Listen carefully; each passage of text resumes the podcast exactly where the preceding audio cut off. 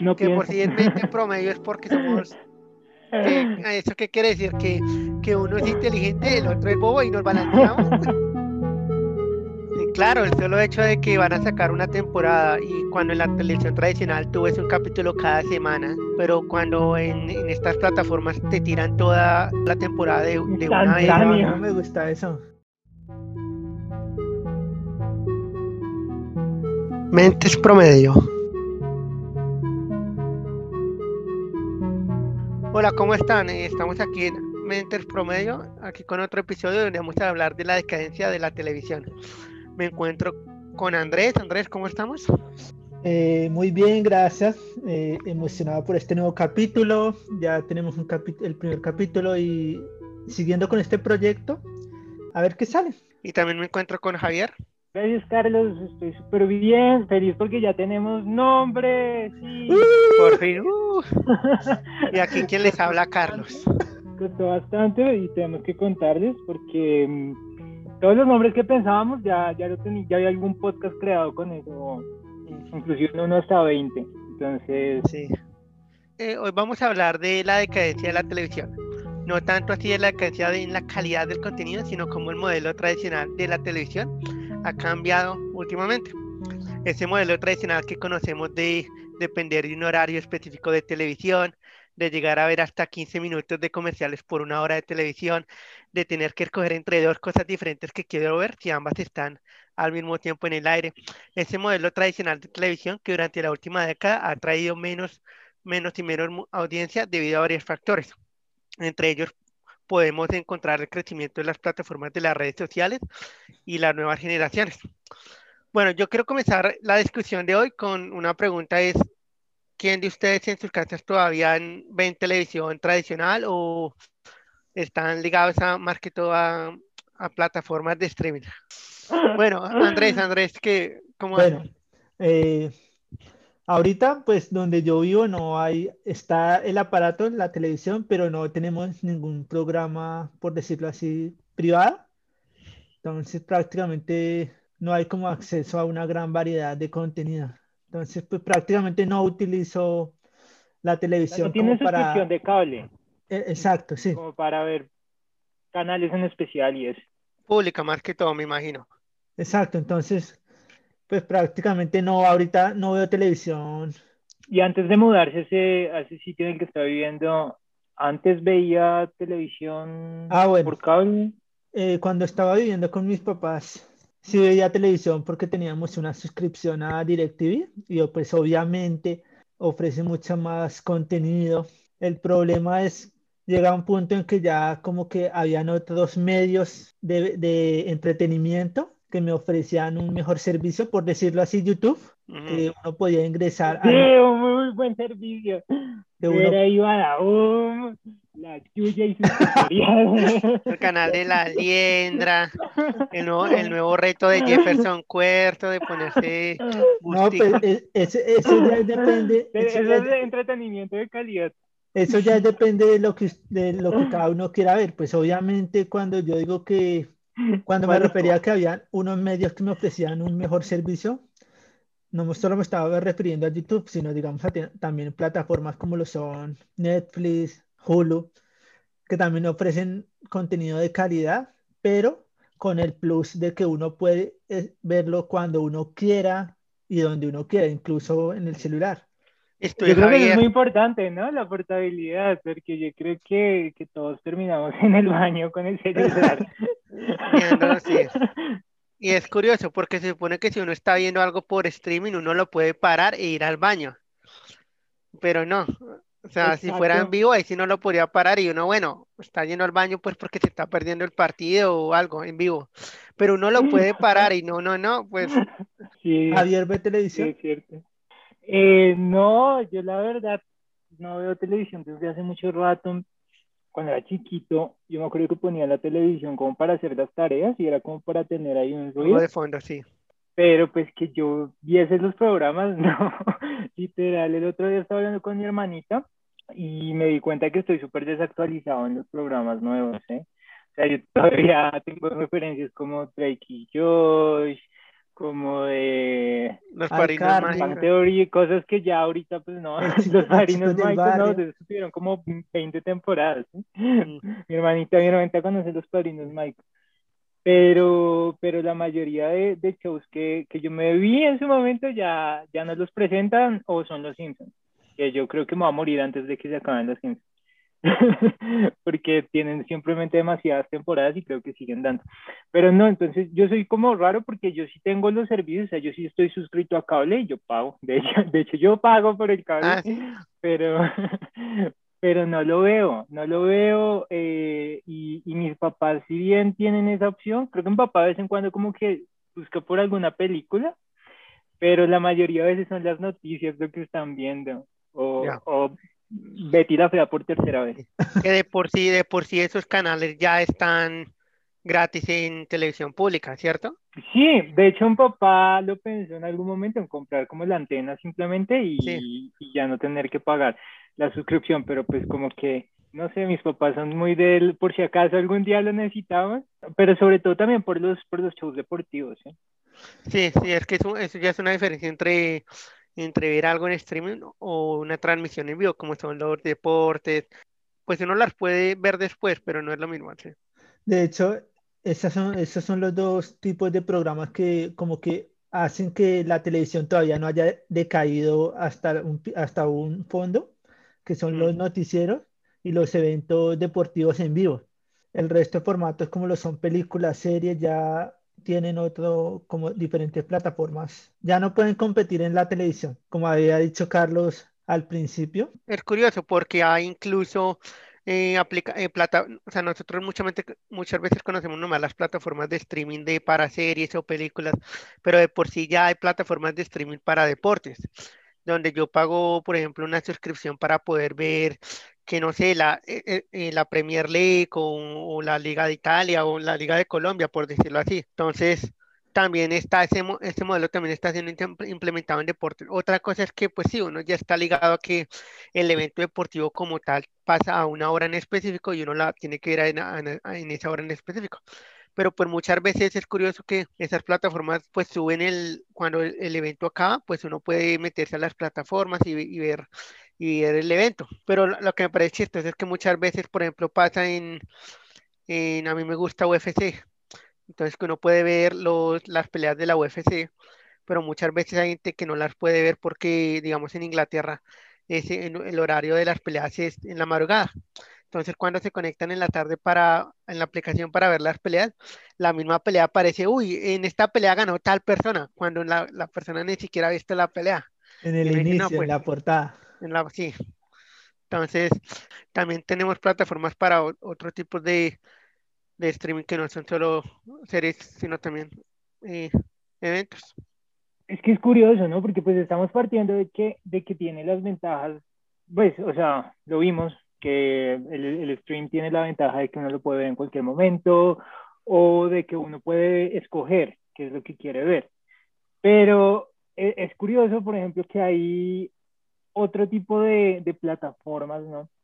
Como el tema de YouTube, que, que justamente el encanto es que también está el algoritmo, ¿no? Porque uno no, yo creo que nadie termina decidiendo qué quiere ver en YouTube. Como que siempre le, se le recomienda a uno y uno cliquea por curiosidad y es muy curioso que yo estaba como haciendo el paralelo y lo, lo bueno que tienen estos servicios de streaming también es que uno no ve publicidad y fíjese que con YouTube pasa como es gratis, entonces, bueno, gratis entre comillas, Mm. eh, le venden a uno los, los, la publicidad, inclusive el mismo video, puede que tenga un short de publicidad de YouTube y dentro del video está el youtuber o el que sea de turno eh, siendo, haciéndole advertisement a, a otra persona, ¿no? Entonces es, es curioso como que eh, con, siento yo que con la televisión hay como más flexibilidad, como que hay muchas cosas que, que, que terminan triunfando y pues como yo lo estaba viendo, yo no creo que el, que el cable vaya de salida, ¿eh? Yo creo que todavía el cable puede, puede pelear durante bastante tiempo.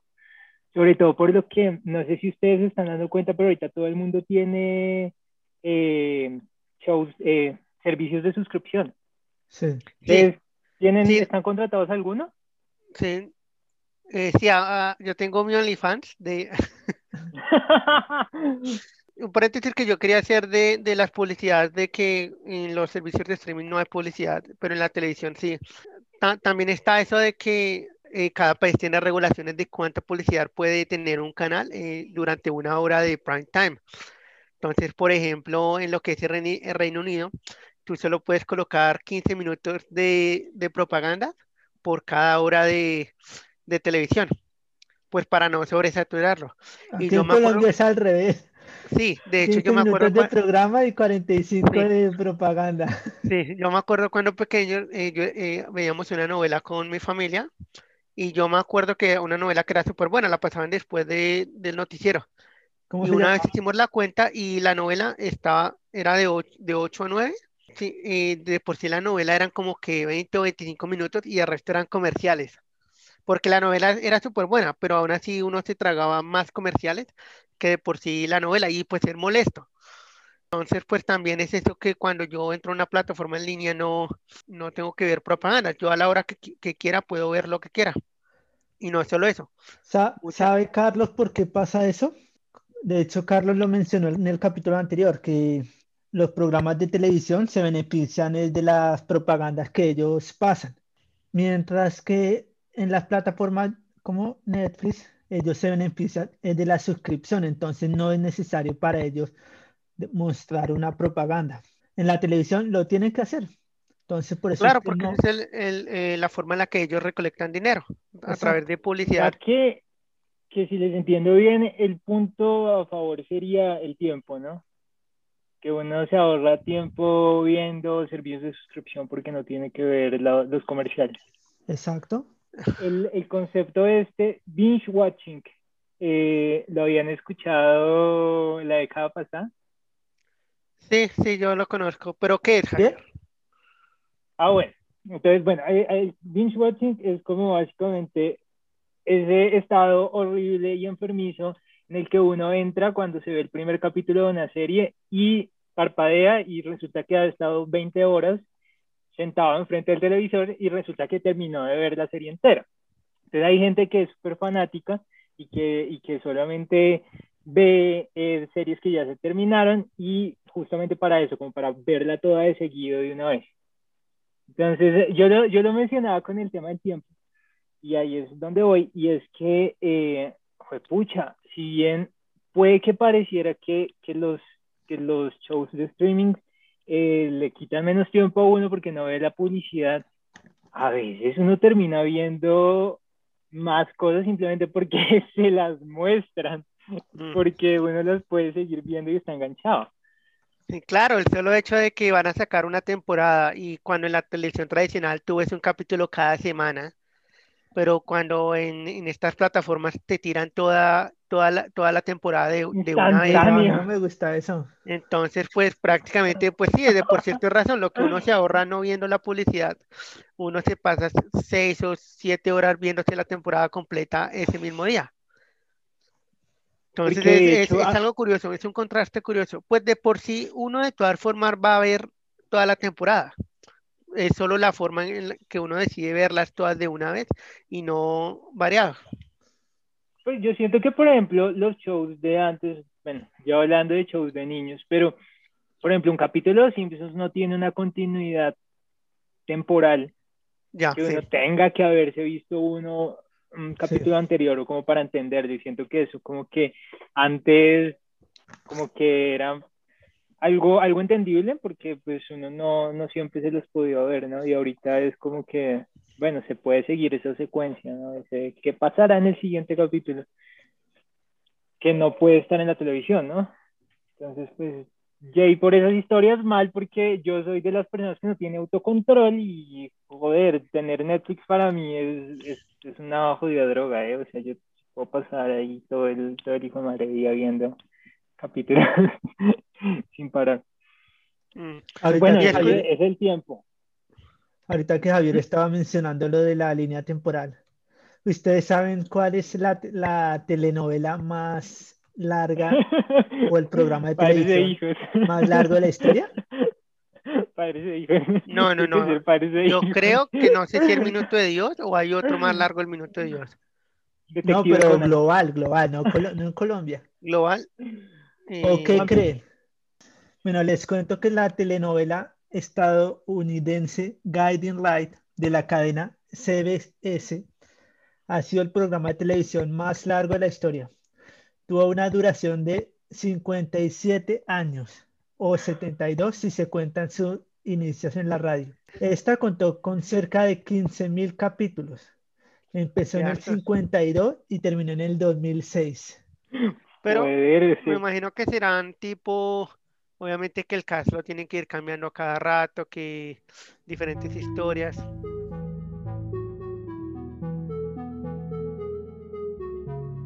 Mentes promedio.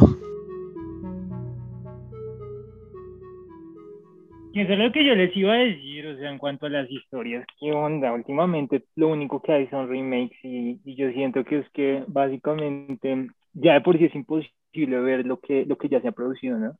Como, Otra de las cosas Como- difíciles también es que con el, con la llegada de, de las plataformas para streaming, también están las exclusividades de cada plataforma. Que muchas veces, digamos, si yo tengo Netflix o Disney, por ejemplo, pero quiero ver una película de, no sé, de, de HBO o de algo así, entonces me toca adquirir el, el producto de la otra plataforma para poder nomás ver esa película porque de por sí ya muchas de las plataformas los que hacen es usar esas exclusivas que ellos tienen para atraer usuarios. Decir, miren, yo tengo la serie, no sé, Stranger Things, por ejemplo, mientras que las otras plataformas no los tienen. Entonces, eh, a mí me parece súper curioso también que, bueno, por lo menos la gente que, que ya no utiliza televisión por cable, pagaban, digamos, que 50 dólares a la semana por yo no sé cuántos canales pero que Al ahora mes. mismo entonces hay gente que lo que tiene que pagar varios, varias plataformas, no solo una, para poder ver diferentes canales. Y al, y al fin Ujú. es prácticamente casi lo mismo en el costo, porque una suscripción que me puede costar 15 dólares, pero tengo que comprar tres, ya son 45.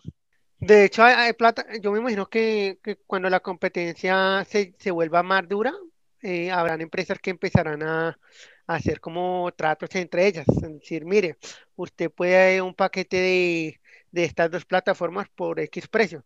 De hecho, Disney, Disney lo hace, pero porque Disney tiene, Disney dueña de tres plataformas di- diferentes, que son Disney Plus, Hulu, Hulu sí, y, y también ESPN, Eh, que es deportes. y ESPN, sí. Entonces, eh, Disney, o sea, es un caso diferente porque Disney es dueña de las tres, pero Disney en Estados Unidos lo que hace es vender un paquete también de esos tres juntos, en vez de, de que, alguien se tenga que ir solo por uno. Y también le ofrece pues una variedad de deportes con ESPN, eh, películas para niños o más infantiles que Disney Plus, y Hulu que ya viene siendo pues un formato de televisión ya para gente mayor eh, con una que otra publicidad, ¿no? Porque Hulu de por sí ya tiene propaganda, pero es una forma en la que Disney recolecta dinero. Es curioso cómo ha ido mutando, ¿no? O sea, eh, según entiendo yo, a finales de la década de los 50 y hasta los 60 comenzó el, comenzó el, el, el fenómeno este del cable, ¿no? Y entonces comenzaron con las conexiones de, de con, con los servicios públicos y entonces el hecho era que al comienzo todo era gratis, pero entonces estaban los anuncios y luego comenzaron a aparecer más canales de suscripción, canales pagos, ¿ya? Entonces, por ejemplo, HBO es, comienza en los 70, co- ESPN, y, y por- luego es- aparece Cartoon Network y MTV y todo eso en los 80, ¿no? Como que comienza toda esta eh, serie de canales y es, es curioso porque al comienzo entonces era gratis, yo veo sus programas, su, su franja de, de publicidad y no le pago, luego yo tengo que pagar la suscripción por cable, entonces para, para ver que el MTV, que, que South Park, entonces comienza uno a pagar, y, pero al mismo tiempo habían comerciales. Sí, es que prácticamente uno está pagando para que le vendan algo. Y, y el tema es ese, o sea, yo creo que comenzaron a subir muchísimo los precios, el tema de las franjas horarias, que, digo, de, del- de la cantidad de la publicidad que ustedes decían, que, que literalmente era ya más publicidad que show lo que uno terminaba de- viendo, hasta que la gente se mamó y apareció Netflix. Y decía, claro, tiene mayor sentido uno pagar lo que sea, creo que comenzó como con 8 dólares en Estados Unidos, no sé muy bien. Y, y claro, y uno veía The Office veo un montón de shows antiguos que yo creo que, que las, las televisoras dijeron, hey, eh, estos shows ya nosotros no los estamos pasando al aire, entonces no nos estamos beneficiando por la popularidad, por la, digo, por la, por los ads, por, por la publicidad, entonces si tenemos ahorita esta posibilidad de, de licenciárselo a esta compañía que va a cobrar una suscripción, pues vamos a hacer plata con algo que, que en realidad lo tenemos congelado, ¿no? Eh, y yo creo que no se habían dado cuenta de eso. Yo creo que por eso Netflix fue tan genial y era porque uno veía un montón de contenido de múltiples estudios. El tema fue que cuando Netflix comenzó a volverse popular y la gente comenzó a, suscribirse y comenzó a cotizar un montón en la bolsa, entonces ahí llegó, llegaron eh, los grandes pesos. Entonces HBO sacó su canal de suscripción, Disney sacó su canal de suscripción y comenzaron a retirar las licencias que tenían de contenido a Netflix. Claro, porque... Y ese es el punto. Claro, pues una empresa que dice, no, Netflix, Netflix me pagó, es muy, digamos, pasó con Netflix que hace unos años pagaron no me acuerdo cuántos millones de dólares por los para poder pasar Friends o The Office por un año. Y claro, la, la bueno, la distribuidora recibe mucho dinero, pero ya llega un tiempo en el que dicen, no, yo puedo abrir mi propia plataforma usar mi propio producto como atracción para que la gente se suscriba a mi plataforma y ya no se la tengo que dar a, Netflix, por decir así. Ya por eso es que Netflix ha tenido últimamente que recurrir al supuesto contenido original. Ya llegan a un punto en el que ya no pueden depender de comprar las licencias de otras empresas, porque ya esas empresas eh, tienen sus propios servicios de streaming. Y es que eso es lo que, lo que termina de joder el tema del precio, porque como antes uno solamente pagaba Netflix y ya, no tenía que verlo, pero entonces digamos que ahora usted es súper fan de un show de Netflix, digamos Stranger Things, pero entonces al mismo tiempo quiere verse Game of Thrones, entonces toca pagarse el Game of Thrones, y, y uno de, de Amazon, de Amazon Prime, yo que sé, Jack Ryan. No, The Voice, Ah, o The, Voice, que es buenísimo. Sí, es buenísimo. La razón. Y, y, entonces al final lo que usted se ahorraba en, en, la suscripción del cable termina ya no siendo ahorro porque le tocó poner plata además para ver todos los shows que quería ver, ¿no? Yo tengo una pregunta. Normalmente la mayoría de series que, saca, que sacan en los últimos años sacan todos los capítulos como al mismo tiempo, ¿no? Para que a la los pueda ver. A ver. Sí, eso quería tocar, pero digamos, The Voice de Amazon Prime, esa la sacaban mensualmente, ¿no? Semanalmente. digo, semanalmente. Era por semana, sí. Disney lo hace con The Mandalorian o con la de WandaVision. Para que el cliente tenga que estar más tiempo en la plataforma, porque si a mí me dan los capítulos en un día, pues yo, yo en un día me acabo la serie, me acabo la temporada. Pero si me lo dan cada semana, ya tengo que pagar mínimo dos meses para terminar de verla. Y, y eso va a ser jodido, ¿eh? porque ya todas las todas las plataformas ya no, ya no, bueno, de pronto va a ser como los paquetes que decía Carlos, va, adquiere este paquete, entonces tienes acceso a Disney, tienes acceso a eh, ESPN y tienes acceso a Hulu. Pero eh, terrible en el sentido de que, pucha, si yo quiero, ya no es que yo pueda, yo, yo, yo escoja qué quiero ver porque ya estoy súper limitado porque cada uno tiene exclusivo y me toca contratar todo, ¿no? Otro punto que yo quería decir también es que Javier hablaba de que uno tiene que a veces comprar tres o cuatro plataformas para poder ver diferentes, pero digamos lo que mucha gente también hace es, muchas de estas plataformas permiten el acceso a tres o cuatro cuentas por plataforma. Entonces yo, por ejemplo, con mis primas, yo pago Netflix y los vemos entre cuatro, pero ellas pagan Disney Plus y, y ellas también lo ven. De por sí podría venir un tercero y decir, venga, yo pago por ESPN, yo pago por HBO, por Paramount, por lo que sea. Y también se pueden compartir estas cuentas. Entonces también está esa facilidad de que realmente, si yo tengo tres amigos y que cada persona eh, adquiera un servicio de streaming diferente y entre los cuatro nos compartimos las cuentas, pues al final del día termino yo pagando nomás por una cuenta, pero teniendo el acceso a tres diferentes plataformas. Pues yo lo que creo es que al final no termina, o sea, lo que en principio fue la promesa de que yo voy a poder tener este servicio y ya no voy a necesitar el servicio este de la TV por cable. Yo creo que, que se, se transforma un poquito en pesadilla en el sentido de que, bueno, ya tengo varios servicios que ninguno tiene como todos los shows que tal vez yo quiera ver. y al mismo tiempo si quiero ver noticias o si quiero ver los Juegos Olímpicos, eh, los shows, entonces uno tiene, tiene, si uno es fan, también de, los shows deportivos, entonces ahora resulta que tengo que adquirir eh, la, el, el, contenido de CTV por cable y al mismo tiempo todas estas suscripciones. Y lo dramático es que todos servicios de streaming no solamente hacen plata con sus, con sus exclusivos, sino también con la gente que se le olvida que tiene cargado la tarjeta a la cuenta de crédito, claro, y, le terminan cobrando y él ya se, hasta se olvidó que existía Netflix porque ya se vio todos los shows que quería y entonces le siguen cargando y le siguen cargando. Y, y como son cargos tan chiquitos y casi nadie le presta atención al extracto de la tarjeta, luego se da cuenta de que le cargaron varios porque supone que es automático y se renueva solo. Y además salirse es horrible, o sea, yo no sé si ustedes lo han hecho, pero, o sea, entrar y suscribirse es súper fácil, pero toca uno meterse como en menús así súper ocultos como para... Exacto, está escondido para que uno se demore en encontrar cómo cancelar la renovación automática. De hecho, algunas plataformas solo se puede desde, desde el computador, o sea, no deja la opción en el móvil. Es cierto.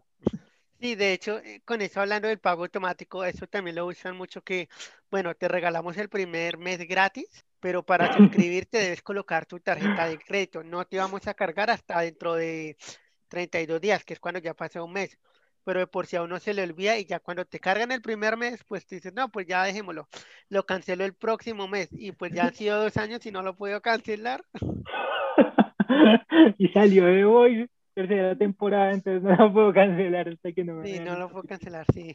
Dramático porque, por ejemplo, en, en música, pues uno tiene Spotify o tiene Apple Music, mm. tiene Amazon Music, pero no tiene las tres porque, porque todas tienen básicamente la misma librería, que, fue, que es como el éxito de eso, porque usted puede escuchar a Taylor Swift en todas. Que antes no me podía, pero... Antes pues, no, antes no, antes, sí, cuando, cuando los... Lo intentaron. Eh, Tidal se llamaba que dijeron, no, vamos a sacar nuestro propio streaming y no va a estar en Spotify, solo en Tidal. de Jay-Z. Ya, sí, Jay-Z con Beyoncé. Jay-Z dijo, me cansé de la, de la hijo de María Champaña, ahora voy a tener... Sí, ya, o sea, no quiero dejar, o sea, me cansé de ganar solo un millón de dólares, quiero ganar ahora dos millones, o sea, no es suficiente. Pero sí, al final no, no se fue y era porque tenían un mercado bastante grande en, en Spotify. ¿Será que algo así puede pasar en Netflix?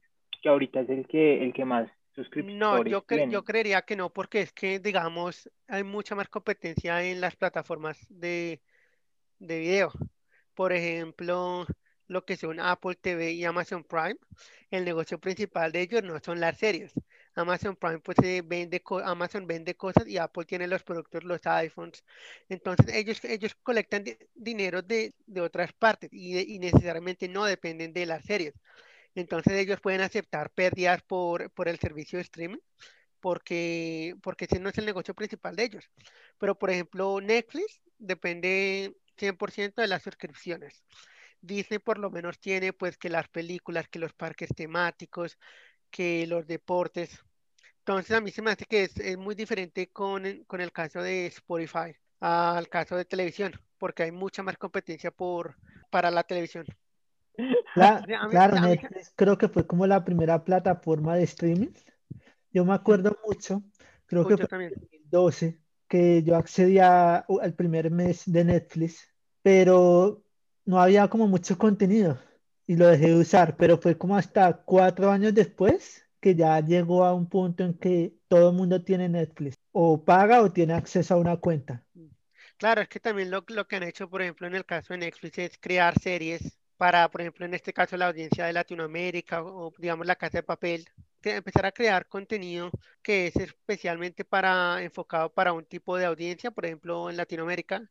Y en la India creo que también pasa que sacan estas novelas de que ven harta gente. Entonces también es eso, que hacen como un análisis de mercado y dicen, bueno, eh, queremos tener más suscriptores en tal, en tal área, vamos a sacar una serie que se identifique, digamos, no me gusta, este caso no me gusta mucho, pero Narcos, por decirlo así, Narcos. Entonces, que, que la gente lo empieza a ver y eso, cuando en Colombia ya tuvimos 80 mil novelas de, de historia narcotráfico, de... completa y Iba a decir eso, es Sí. como que Uno, yo ya me la sé la misma historia de historia Pablo Escobar siempre. por al frente, por atrás, yo ya me sé la historia completa porque con eso nací, ¿Cuántas eso, secuelas de, de Sin Senos No hay Paraíso El hay? cartel de los sapos.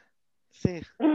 Entonces, claro, y viene Netflix y saca Narcos, que supuestamente es re popular. Yo nunca la he visto porque, pues, ¿para qué la voy a ver si ya, yo ya estoy cansado de ese contenido, pero que supuestamente es súper popular. En el exterior es muy popular. O sea, gente que tenga Netflix ha, ha visto Narcos. Sí, es que, es que es el tema, es que, jue madre, luego comienza a conocer a Colombia solamente por eso. Pero bueno, ahí nos vamos a desviar. Mentes promedio. Algo muy inteligente que, que hizo Netflix.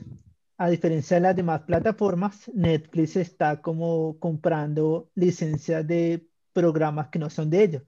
Por ejemplo, las telenovelas como Betty la Fea, Pasión de Gavilanes, uno las puede ver en Netflix, que fueron muy famosas en su momento en televisión por cable, pero que creo que yo nunca voy a ver a Disney adquiriendo la licencia de, qué sé yo, de Francisco el Matemático, ¿sí me entiende? Sí, Es muy inteligente eso de parte de Netflix. Que la gente decía como ahorita con Disney, porque tuvieron un montón de suscriptores, recién se lanzó, que básicamente en dos años iba a sobrepasar a Spotify, a Spotify, a Netflix. Y yo no creo, ¿eh? Yo no creo porque, porque la gente ya se está mamando de Disney porque dicen que no hay contenido nuevo tan, tan rápido.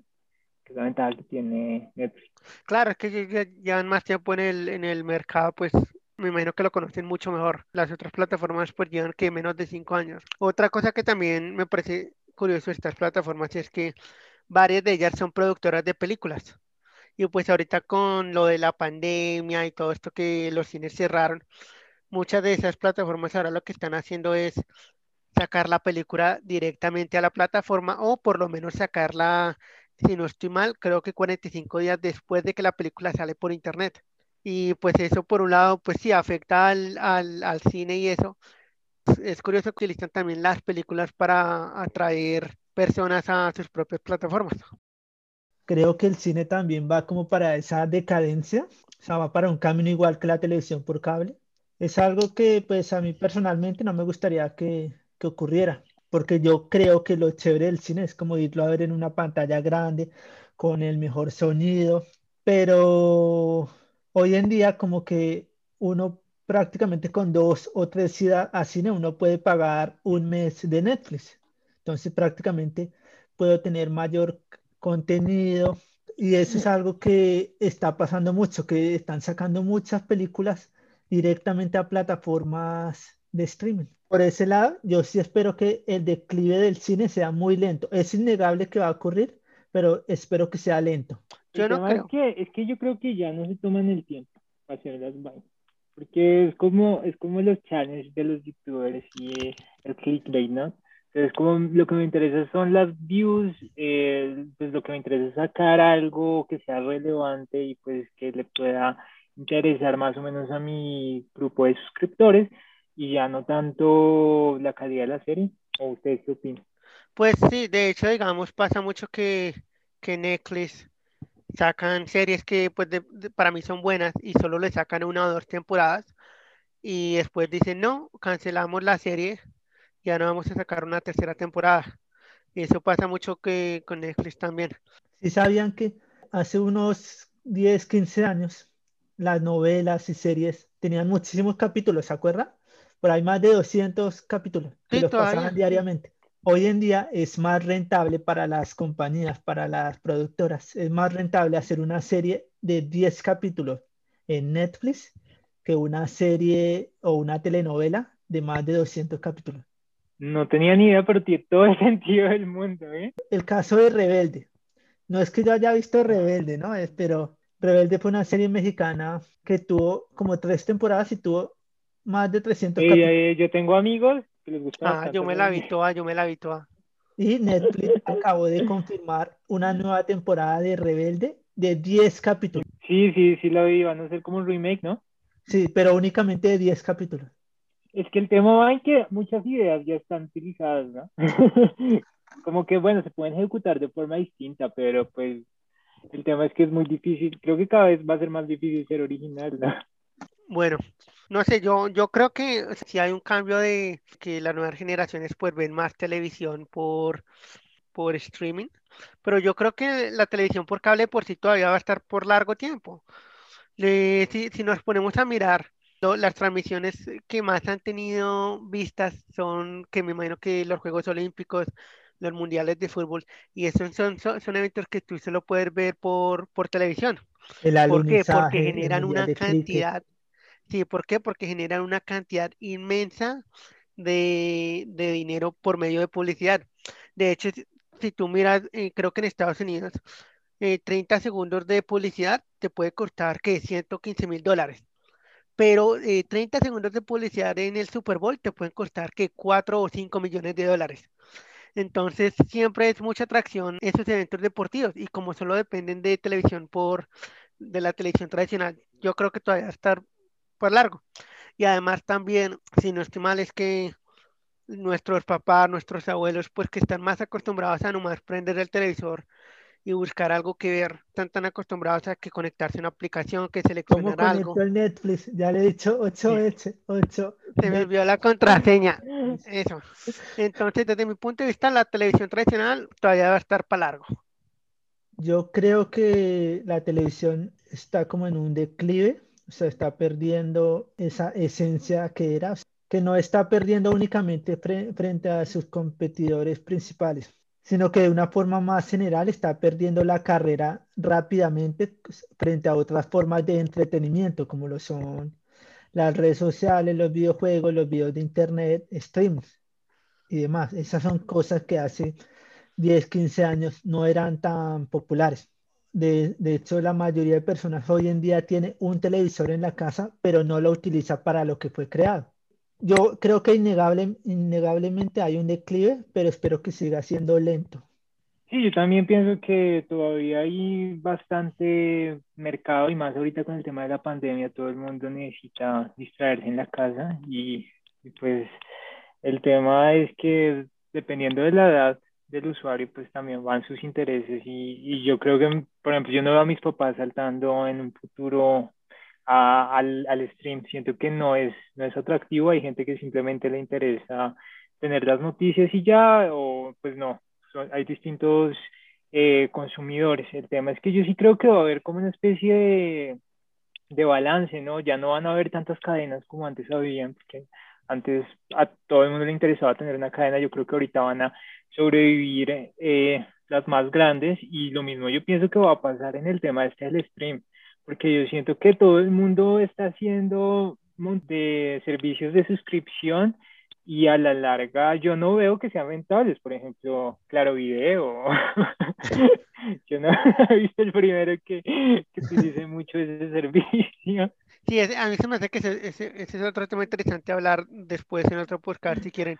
Y es el tema de suscripción, de que Curiosity Stream, ¿eh? Hay un hay Curiosity es Stream. que, de, sí, de hecho, ¿por qué lo digo? Porque lo digo cuando yo estaba buscando información para este podcast, pues se me dio por mirar noticias en varios periódicos en internet. Pero mucho, Hmm. me encontré con varios que estaba el- la introducción a la noticia y después decían, ¿quieres leer el resto de esta noticia? Suscríbete a nuestro, nuestra mm, suscripción por X precio. Y yo no, pero es que si, si así es con todo, ¿a qué punto yo digo, yo solo quiero leer un artículo, no quiero tener que pagar una mensualidad nomás por un artículo? Pasa igual con, digamos, aquí en Colombia con el periódico del Tiempo, la revista Semana, que tienen artículos exclusivos que ya un- ellos dicen, no, págame una suscripción y te doy acceso al, al contenido. No sé, yo siento que es jodido privatizar es porque la gente está acostumbrada a no pagar y si, y si pago, entonces pago muy poquito, pero llegar a pagar, entonces mucho no sé, es complicado que el consumidor esté educado para eso y creo que la, el cable hace un buen trabajo en eso, ofrece un sólido paquete por lo que uno paga. eh, y siento que, que los stream, los servicios de stream están como que cada uno por su lado, entonces es, es complicado, ¿no? De hecho, hay pues bueno, varias, hay varias empresas de telefonía o de televisión también que lo que hacen es te venden el paquete y te incluyen que, que Spotify o que servicio de stream o, Eso. o sí, exacto. Sí, lo que hacen es, mira, te damos este paquete básico, pero ahí también te lanzamos el, el, la suscripción a Netflix o a Disney o a Canal Venus, a Playboy, a cualquiera de esos. No, esas nunca las han dado gratis, yo, yo lo sabría. Esas serían borrosas en el canal 69. Oiga, pero eso ya no han vuelto, yo no he vuelto a ver eso, ¿eh? no, yo veía era el canal del consumidor, yo veía era eh, la misa a las 6 de la mañana los domingos. En la finca de las 4 de la mañana. O los famosos pececitos de caracol a las 3 de la mañana. ¿La pecera? Yo nunca entendí eso. Era, yo sí, yo creo que era. Yo creo que la persona que estaba encargada ahí en el estudio se le bloqueó la pantalla. Me quedó eso. No, eso no, yo me acuerdo, no tenían contenido que, es más, yo me acuerdo que pasaban la repetición de las novelas. Y de también caerás. Sí, es cierto. Ay, de también caer. Uy, eso era un hueso terrible. ¿eh? Yo creo que, que eso está bueno de los servicios de stream, porque hay mucha gente que no tiene un horario de sueño para nada normal. Ya, yo me acuerdo que cuando yo fui a Estados Unidos, la gente se acostaba a las 2 de la mañana, 3 de la mañana. Tengo otro punto. Digamos lo que son proveedoras como Sky o DirecTV, ellos tienen la opción de que tú puedes grabar el programa. Entonces, digamos, si yo tengo dos cosas que quiero ver a la vez, pues grabo una y veo solo una y, la otra la puedo ver cuando quiera. O los mismos streamers de productoras de televisión, o sea, yo me metí a ver el de Movistar y en Movistar pues te daban, podías ver varios programas y los podías ver a la hora que quisieras como cualquier otro servicio de stream. Entonces como que al final te sigue compensando un poco seguir con esto de, de los paquetes y de, de, tu proveedor tradicional a, no sé, a irte a comprar el servicio de National Geographic solamente de stream, que pues a mí me gustan mucho los documentales, ¿no? Pero pues no, no soy tan hardcore y no creo que haya tanta gente ahí. Es que incluso los libros también tienen suscripción. Podemos hablar de Arbo. Ay, sí, Amazon está haciendo, ¿eh? Sí, entonces también con los libros también hay servicios. Incluso los juegos, eh, Microsoft tiene con Game Pass también. O sea, hay muchas cosas que, que, ya están empezando a implementar ese modelo. Oiga, que yo tengo el Game Pass, pero no lo he utilizado la primera vez. Es bueno, yo lo tengo y es bueno. Eh, uno tiene acceso, es prácticamente Netflix, pero con juegos. Uno tiene acceso a, a hartos juegos y sí, Oye, ¿por qué decimos Netflix pero con juegos y por qué no decimos Spotify pero y es que me estoy dando cuenta que estamos diciendo mucho Netflix ah. también. Netflix, la Luca, ¿dónde está la Luca Netflix? No deberíamos hablar tanto de Netflix ni hacerle publicidad, pero por solo 29 mil pesos mensuales tienes acceso a más de 1500 canales con cuatro cuentas HD. De hecho, ya que estábamos hablando de Netflix y que el, el podcast pasado hablamos de los algoritmos, hay, hay, un algoritmo muy curioso que utiliza Netflix en la en, en, ahí en el... No sé, la página de inicio.